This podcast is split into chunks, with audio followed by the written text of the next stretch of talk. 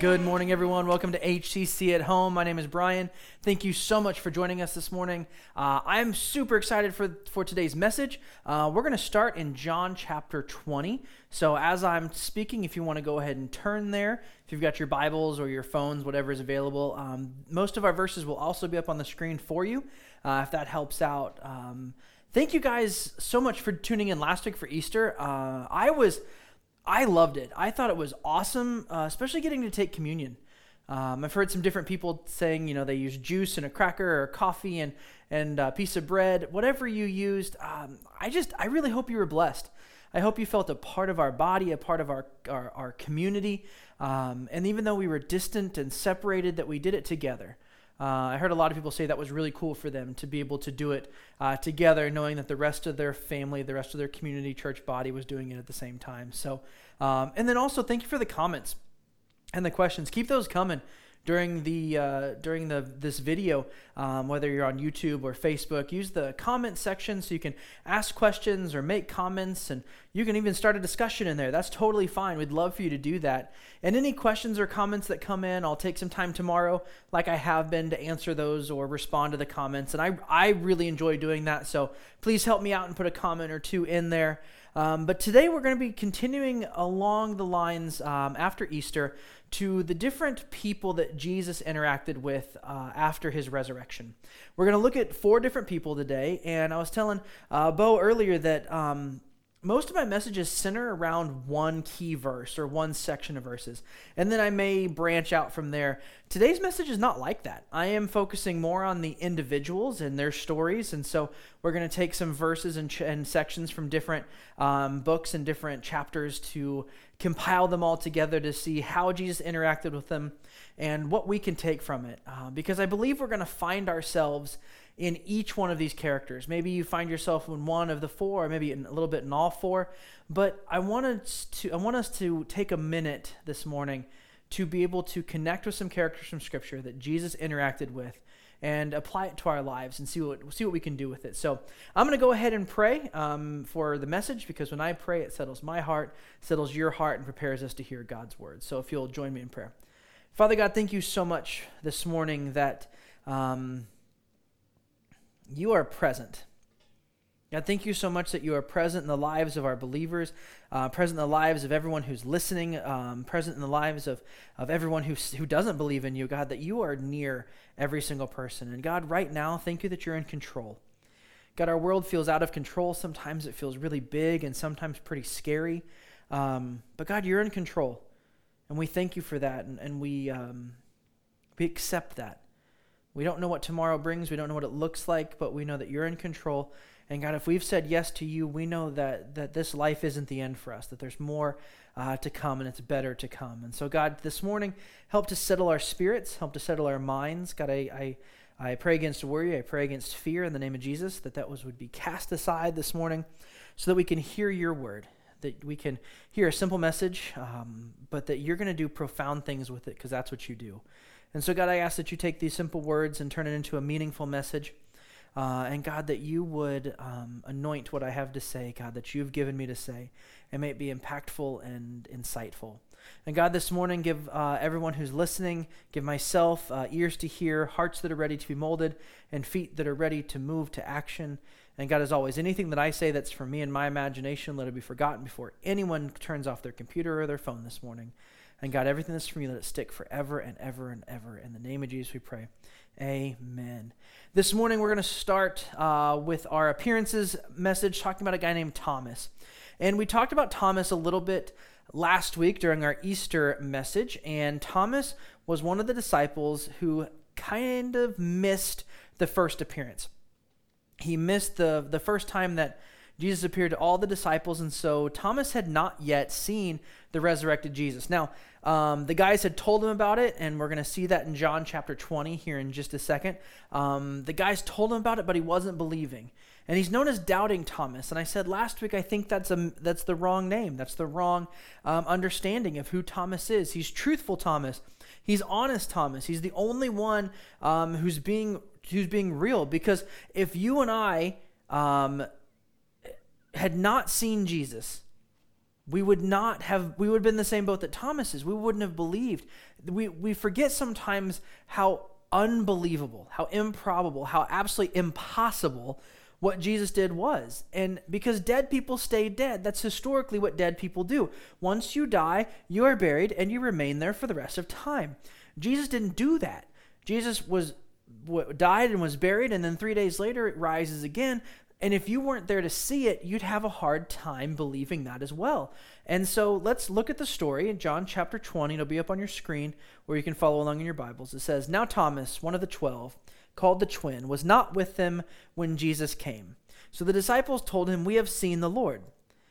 But he said to them, Unless I see in his hands the mark of the nails, and place my finger in the mark of those nails, and place my hands into his side, I will never believe. And we would, I think a lot of us, if not all of us, would be in the same boat that Thomas is in. Your friends come and tell you, We've seen a dead guy who's now alive. We all know he was dead. We we John was there. He saw him died. We we saw him buried, and then now he's alive and he's resurrected and he's interacting with us. We would all be in the same boat as Thomas. We're not going to believe it. We're not going to buy it. And Thomas is being honest. And it says, eight days later, his disciples were inside again, and Thomas was with them. Although the doors were locked, Jesus came and stood among them and said, Peace be with you. Now he said that because the doors are locked, there's walls, and then Jesus stood in their midst. He stood among them, and that would freak them out. That would scare them. There was a person who is there now who wasn't there a minute ago. And also, it's a guy who was dead a few days ago and is now alive. That causes some anxiety. That causes some fear. That causes some surprise. And Jesus is like, Bros, chill out. But it's a churchy phrase, and so it says, Peace peace be with you. Then he said to Thomas, Put your finger here and see my hands, and put out your hand and place it in my side. Do not disbelieve, but believe. Thomas answered him with the best answer ever, My Lord and my God, with an exclamation point. He was excited to recognize that that's who was standing in front of him was his Savior, his God, his Lord, and it was the resurrected Jesus. And so, what I want to look at is Thomas is just like a lot of us. Thomas is doubting. The people are telling him about it. His friends are telling God, he's like, Thomas, we saw him.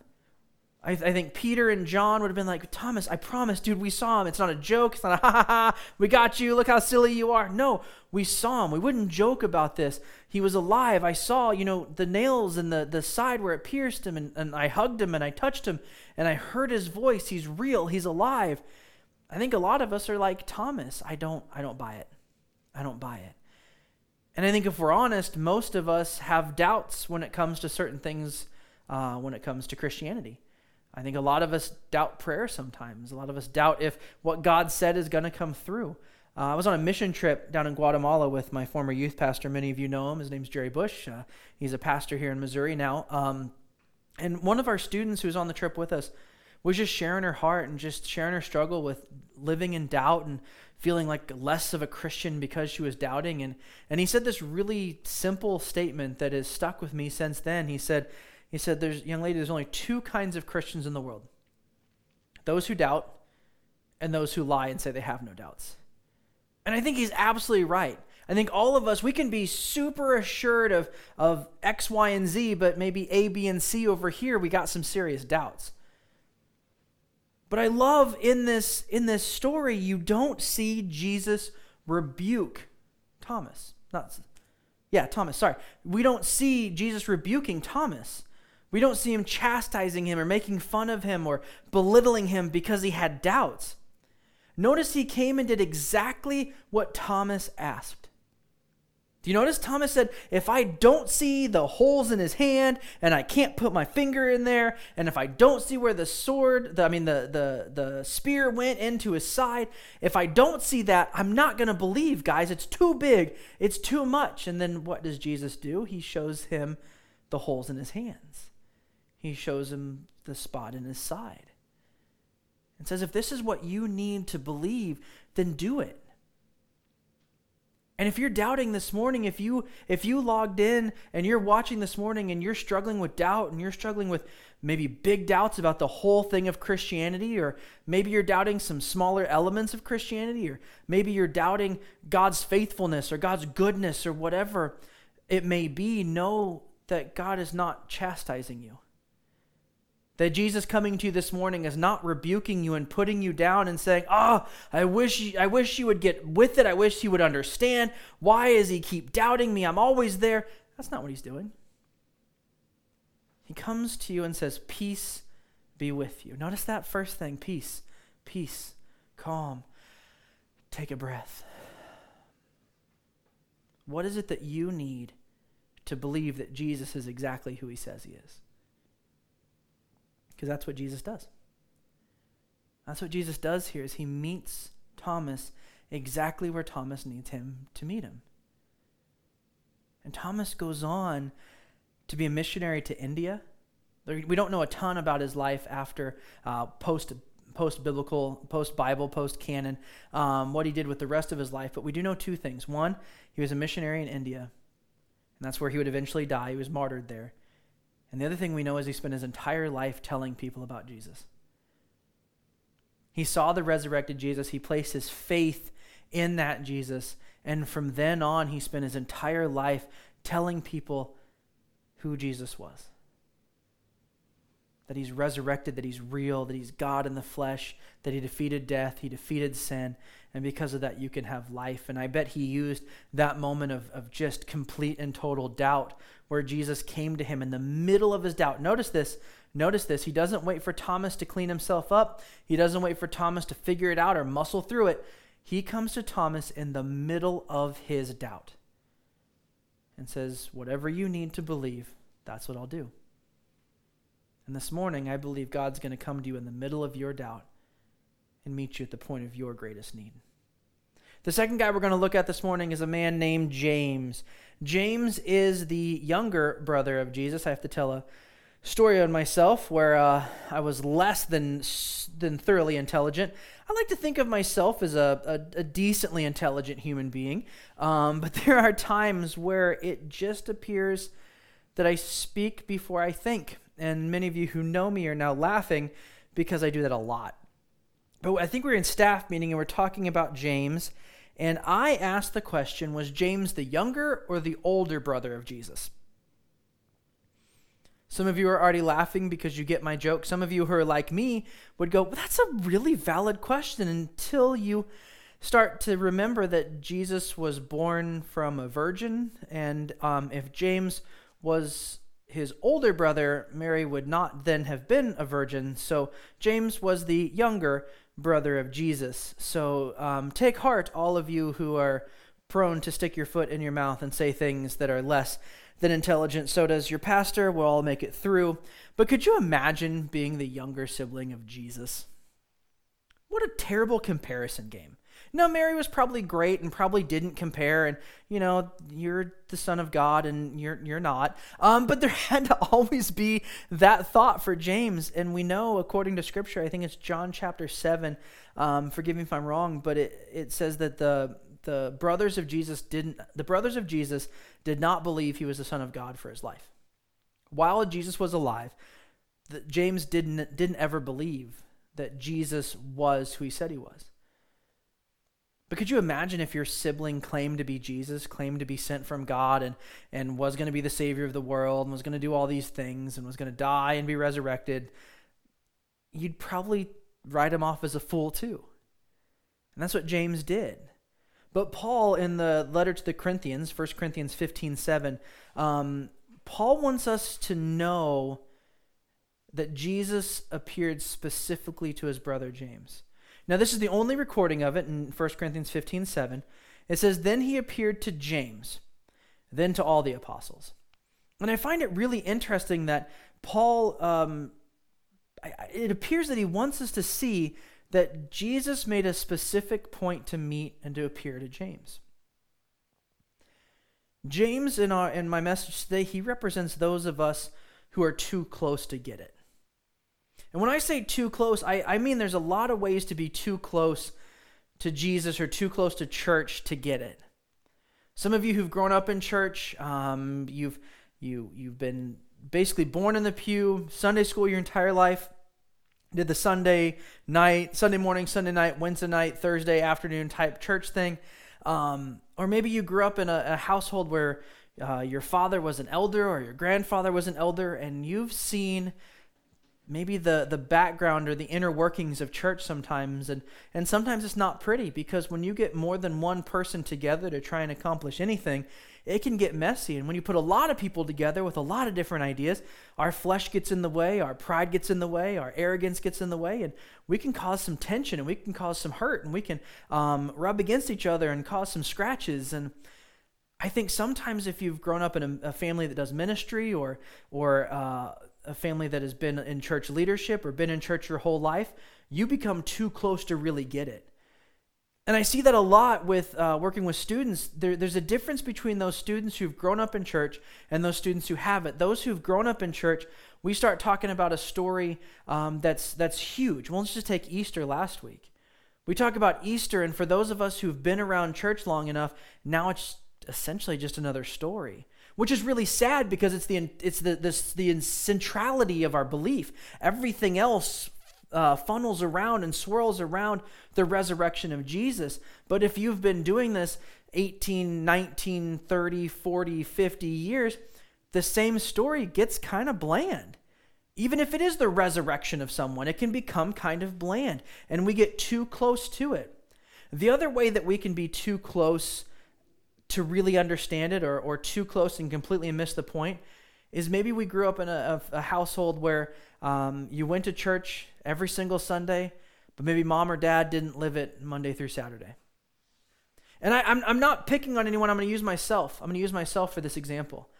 I thoroughly believe that there are going to be times in my children's faith walk where I'm going to be part of the reason they might struggle because there are there have been times in my walk with God where my, my anger has come out or my flesh has come out or my pride has come out or or whatever has come out and I have not been the representation of Jesus that I'm supposed to be. I have not been the representation of God to my kids that I'm supposed to be. And when you're too close and you've got someone who says one thing but then lives another, that can be really, really hard. And that can be really hard to separate that from Jesus, who is perfect all the time. He is perfect all the time. He is perfect all the time. People are going to fail you over and over and over again because we're people and we usually kind of suck. But Jesus does not. Jesus is perfect, and he comes to his brother James and he makes sure that James gets it. That even though he grew up with Jesus, saw Jesus in, in every moment, and, and it was too close to believe, it was too hard to believe, it wasn't until the resurrection when Jesus appears to him, risen from the dead, that James is like, "Oh my, oh my word, you you are who you said you are." And then how humble was James to then call his brother Lord, to then call his brother Savior, then to believe that his brother was who he says he was. And for those of you who've grown up too close, or maybe have been too close for too long, know that Jesus is full of wonder and full of awe. And I pray that this morning He helps you find that again. The wonder that is the story, that is Jesus, that is God, that is the New Testament, the Old Testament, the whole thing together that spans thousands of years and tells the story of one Jesus. And you're part of that story. Because after James meets with the resurrected Jesus, he becomes one of the primary Christian leaders in the community of Jerusalem. Him and Peter, who we'll talk about next, and Paul, who we'll talk about at the end, they become this, this, this three legged uh, table that supports the church in Jerusalem. He worked right alongside Peter to build that church. And when Peter went off to Rome, um, uh, James ran the church. He continued to preach Jesus. He preached Jesus. He preached the resurrected Jesus. He preached hope in Jesus for his entire life until he was stoned in Jerusalem by the Jewish leaders because he was pushing too much. But if you notice, Thomas and James, both of them, after they met the resurrected Jesus and Jesus met them exactly where they were, we've got to catch that with each of these people. Met Jesus met them exactly where they were. He didn't ask them to clean it up. He didn't ask them to fix it. He didn't ask James to believe until James saw the resurrected Jesus. And then James believed and spent the rest of his life telling people who his brother was. Then we move on to Peter. Peter's one of my favorite characters in all of Scripture because he just doesn't do it right very often. When he does it right, it, it's super right. He's the first one to know that Jesus was the Son of God. Um, great story. Jesus says to his disciples, Who do people say that I am? Who do you say that I am? And Peter says, You're the Christ, the Son of the living God. And he makes that statement. But in, in John chapter 13, and I'm not going to turn there for time purposes this morning, but if you're taking notes, there's all the verses and sections of verses I'm going to reference in John 13, we see uh, Jesus meeting with his disciples, and he, he washes their feet, and he has the Last Supper with them, and institutes the Lord's Supper. And real quick, side rabbit trail I want to go down.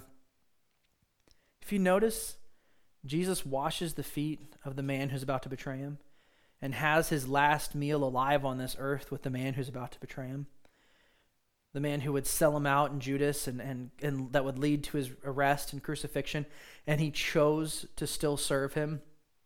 He chose to still have his last meal with him. And I think that speaks volumes to who we as believers should be.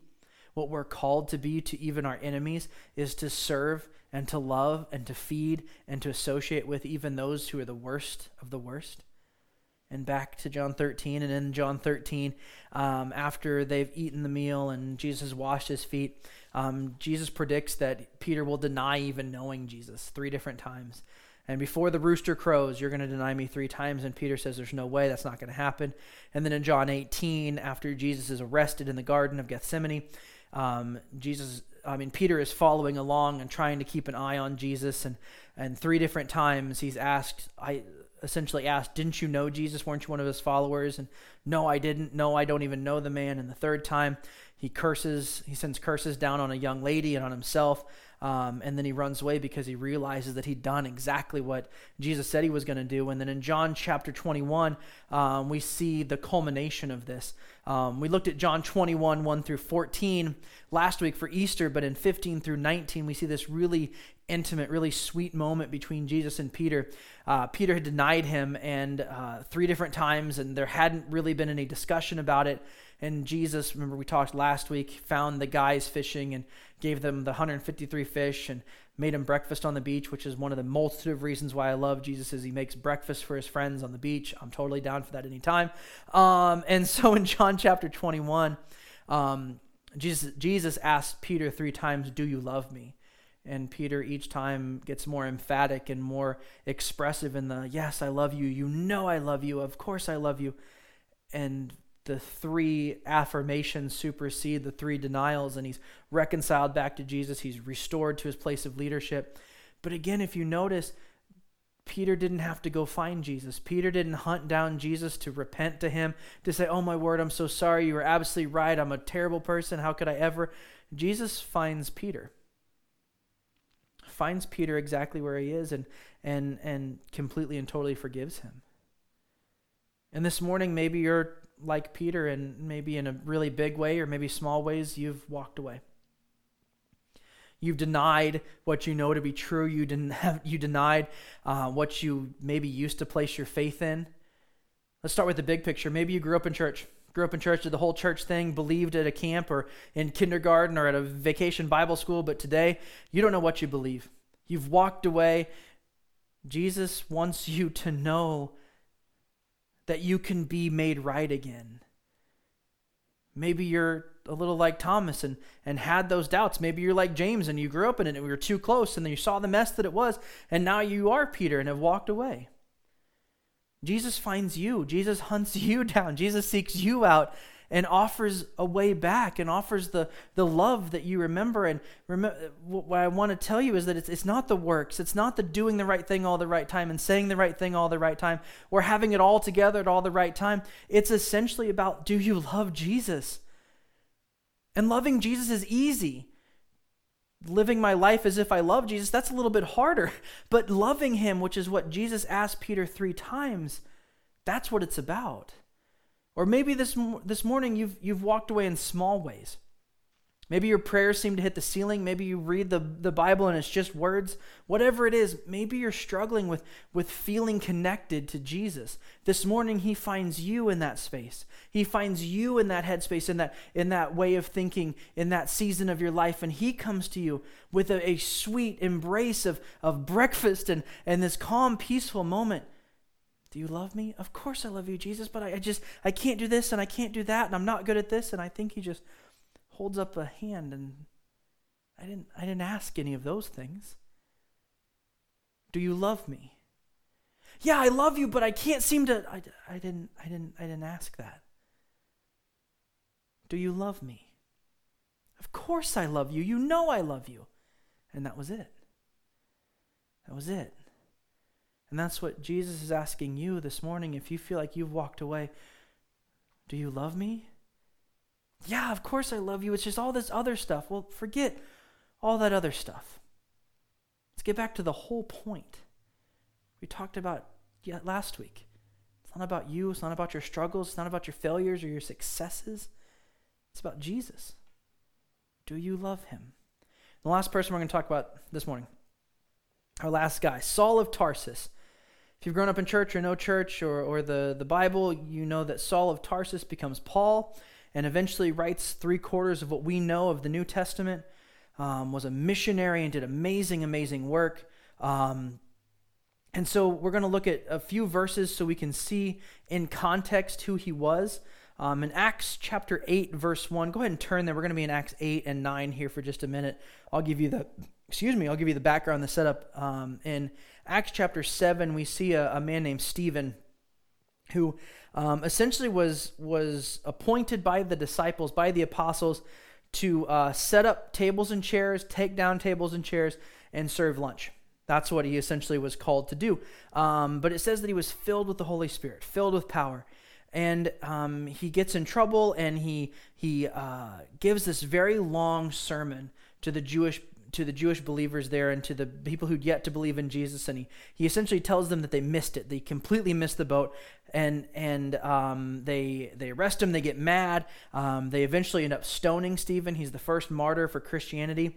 And um, in Acts 8 1 it says that Saul approved of his execution. Saul was the leader of the Jewish elite, the Pharisees that were there, and he was just so opposed to Christianity. And in Acts 8 3, if you let your eyes scroll down there just a little bit, it says, But Saul was ravaging the church and entering house after house. He dragged off men and women and committed them to prison. In the book of Acts, in the early part of Acts, we love to talk about Acts 2 and how the church was supporting each other and how the church loved each other and had everything in common. We rarely talk about Acts 8 and 9. Acts 8, where Paul, I mean, Saul is ravaging the church, going house to house, arresting people, torturing people, murdering people because they believed in Jesus. He was constantly trying to get people to, to, not just people, but the whole movement. He was trying to stop it because it violated what he believed. He was in direct opposition of that. Now, in Acts 9, we see um, the beginning of a very famous story. We're just going to read the first two verses. But Saul, still breathing threats and murder against the disciples of the Lord, went to the high priest and asked him for letters to the synagogues at Damascus, so that if he found any belonging to the way, which I still think is what Christianity should be called because that's so much cooler, men or women, he might bring them bound to Jerusalem. So, what we know as what's called the Damascus Road experience, because immediately after this, um, a bright light blinds uh, Saul. He doesn't know who it is. It's Jesus himself. And he says, Why are you persecuting me? And um, Saul is left blind, has to go and have a, a, a person of the way um, pray for him so the what, what are like scales fall off his eyes. And he's he had an interaction with the resurrected Jesus. And maybe this morning you're like Saul. Maybe this morning you are opposed to Christianity that you're tuning in because someone mentioned it and you've got nothing else better to do. So you thought, fine, I'll tune in. Maybe your whole life you have spent fighting against Christianity. You've been fighting going to church. You've been fighting the church thing. But somehow this morning you find yourself listening to this guy talking about these people and you kind of sort of relate. Jesus found Saul in the middle of his opposition. Again, I have to point this out, and I think we have to understand this. Jesus was not sitting in a lawn chair waiting for Saul to figure it out. He said, This guy needs me. And so, boom, in a very powerful way, Jesus found Saul, blinded him, knocked him down, and he found him exactly in the middle of his hate and his opposition. And maybe maybe Saul maybe you have some very real reasons to dislike Christianity and dislike church and dislike church people. Hey, I've been in ministry almost 10 years, been a Christian 19. I get it. Sometimes we're not the best of people. We are, I, I said a few weeks ago, we are terrible representations of Jesus. But this morning, I want you to understand, I want you to know, and I want you to hear Jesus found Saul in the middle of his opposition. And that's what he's doing for you this morning. You can keep running from it. You can turn me off at this point because it's, it's too real, it's too much. But God keeps going. God keeps meeting you and meeting you and meeting you, and He'll never stop meeting you until you either die or believe. He's persistent. But I forgot to say, Peter was, um, when Peter got saved, uh, I'm sorry, not saved, when he got reconciled back to God in John chapter 21, after Jesus goes back up into heaven, Peter is the founder of the church in Jerusalem. He becomes a missionary to Rome, where he's eventually uh, uh, crucified upside down in Rome. Um, Paul becomes Saul. I mean, sorry, Saul becomes Paul. Let's get that right. Saul becomes Paul. He writes three quarters of the New Testament. He helps find found churches. He's a church planner. He goes on three recorded missionary journeys. And if you look at the timeline of when certain letters were written, he probably went on four missionary journeys. He was the person who was probably more prominent than any other of getting the gospel of Jesus, of the resurrection of Jesus, to get to more people than anyone else in the beginning church. After being completely opposed to Christianity to the point of trying to kill people. And this morning, whether you're Thomas, who's the doubter, James is too close, or Peter, you've walked away, or maybe you're in direct opposition like Saul, no matter where you find yourself this morning, I want you to notice a few things. One, Jesus met each of these men exactly in the middle of where they were. He didn't expect them to clean it up themselves, he didn't accept, expect them to fix it. He didn't wait for a better time. He came to them in the middle of what they were dealing with in the middle of what we would call sin, what we would call error and wrong. He was in the middle of it because Jesus loves meeting sinful people in the middle of their sin. He's not afraid of it, he's not scared of it. He loves to meet us there because that's when we need him most. And the other thing I want us to notice is after meeting the resurrected Jesus, each of these men spent the rest of their lives telling everyone they could about Jesus. Because, guys, if we believed, and right now I'm talking to my believing believers, I'm talking to those who have said yes to Jesus, who have placed their hope and their faith and their life in Jesus' hands. If we've said yes to Jesus and we really believe that Jesus is the Son of God and that he was crucified, died, and was resurrected, our whole purpose in life is to tell as many people as possible about that. And that's what these four guys did for the rest of their entire life was to tell people Jesus is alive. Jesus is the resurrection. He is the truth. He is the life. There's no way to go to the Father except through him. That is who Jesus is. And these four guys spent their entire lives doing that. And if you've said yes to Jesus, that's your mandate. That's your call. That's your purpose. Go therefore and make disciples of all nations. That's what we are to do. And we do that because Jesus came to us in the middle of our mess, in the middle of our sin, and said, I love you. I love you so much you don't even understand. I have grace and mercy and forgiveness for you. Just say yes. And we said yes. And this morning, if you've not said yes, let this morning be that time.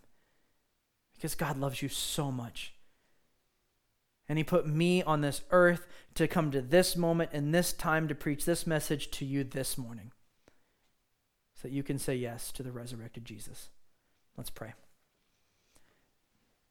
God, thank you so much that you did come, that you put on flesh and bone and moved into our neighborhood and demonstrated love for us in a way that none of us could have ever under, uh, ever done, and we struggle to understand and we struggle to believe it's real because it's too big, it's too much, it's too powerful, it's too much love. But God, that's who you are. This morning, I pray for anyone who's doubting, God, meet them in the middle of their doubt. God, if people have been too close to church and to Christianity and to, to people like me who fail too much, God, help them to, to forgive us and forgive the church for where we've messed it up. And God, may they recognize that you are so good. God, for everyone who feels like they're Peter, that they've walked away, God, um, go after them uh, like in Luke 15, that the, they went after the lost coin and the lost sheep and the lost son. God, and you brought them all back. Bring them back with your grace and your kindness. And God, anyone who's in opposition of you, God, continue to love their hearts, continue to love them. Let your kindness bring them to you. God, help us to be people who love those who are hurting and broken. Help us to be people, help HCC to be a, a, church where everyone can feel welcome, whether they're doubting, or they've walked away, or they're in direct opposition. God, I pray that people can find a place to belong here at Harrisonville Community Church. God, we love you. Help us to love you better and love others better. In the name of Jesus, we pray. Amen. Guys, thank you again for tuning in. I uh, hope you were blessed. Hope this this message meant something to you. Uh, if if you this morning uh, felt a stirring in your heart or something connected with you in this message, um, please reach out to to me uh, or the church office. Um, you can email the church office or you can text uh, myself. Uh, I would love to hear from you. answer any questions you might have. Pray with you uh, pray for you. If you are interested in knowing what it means to believe in Jesus, what it means to be a Christian, uh, please reach out and get a hold of me. I would love that conversation. Um, and I love each and every one of you. Thank you so much for tuning in. Have a great, great Sunday.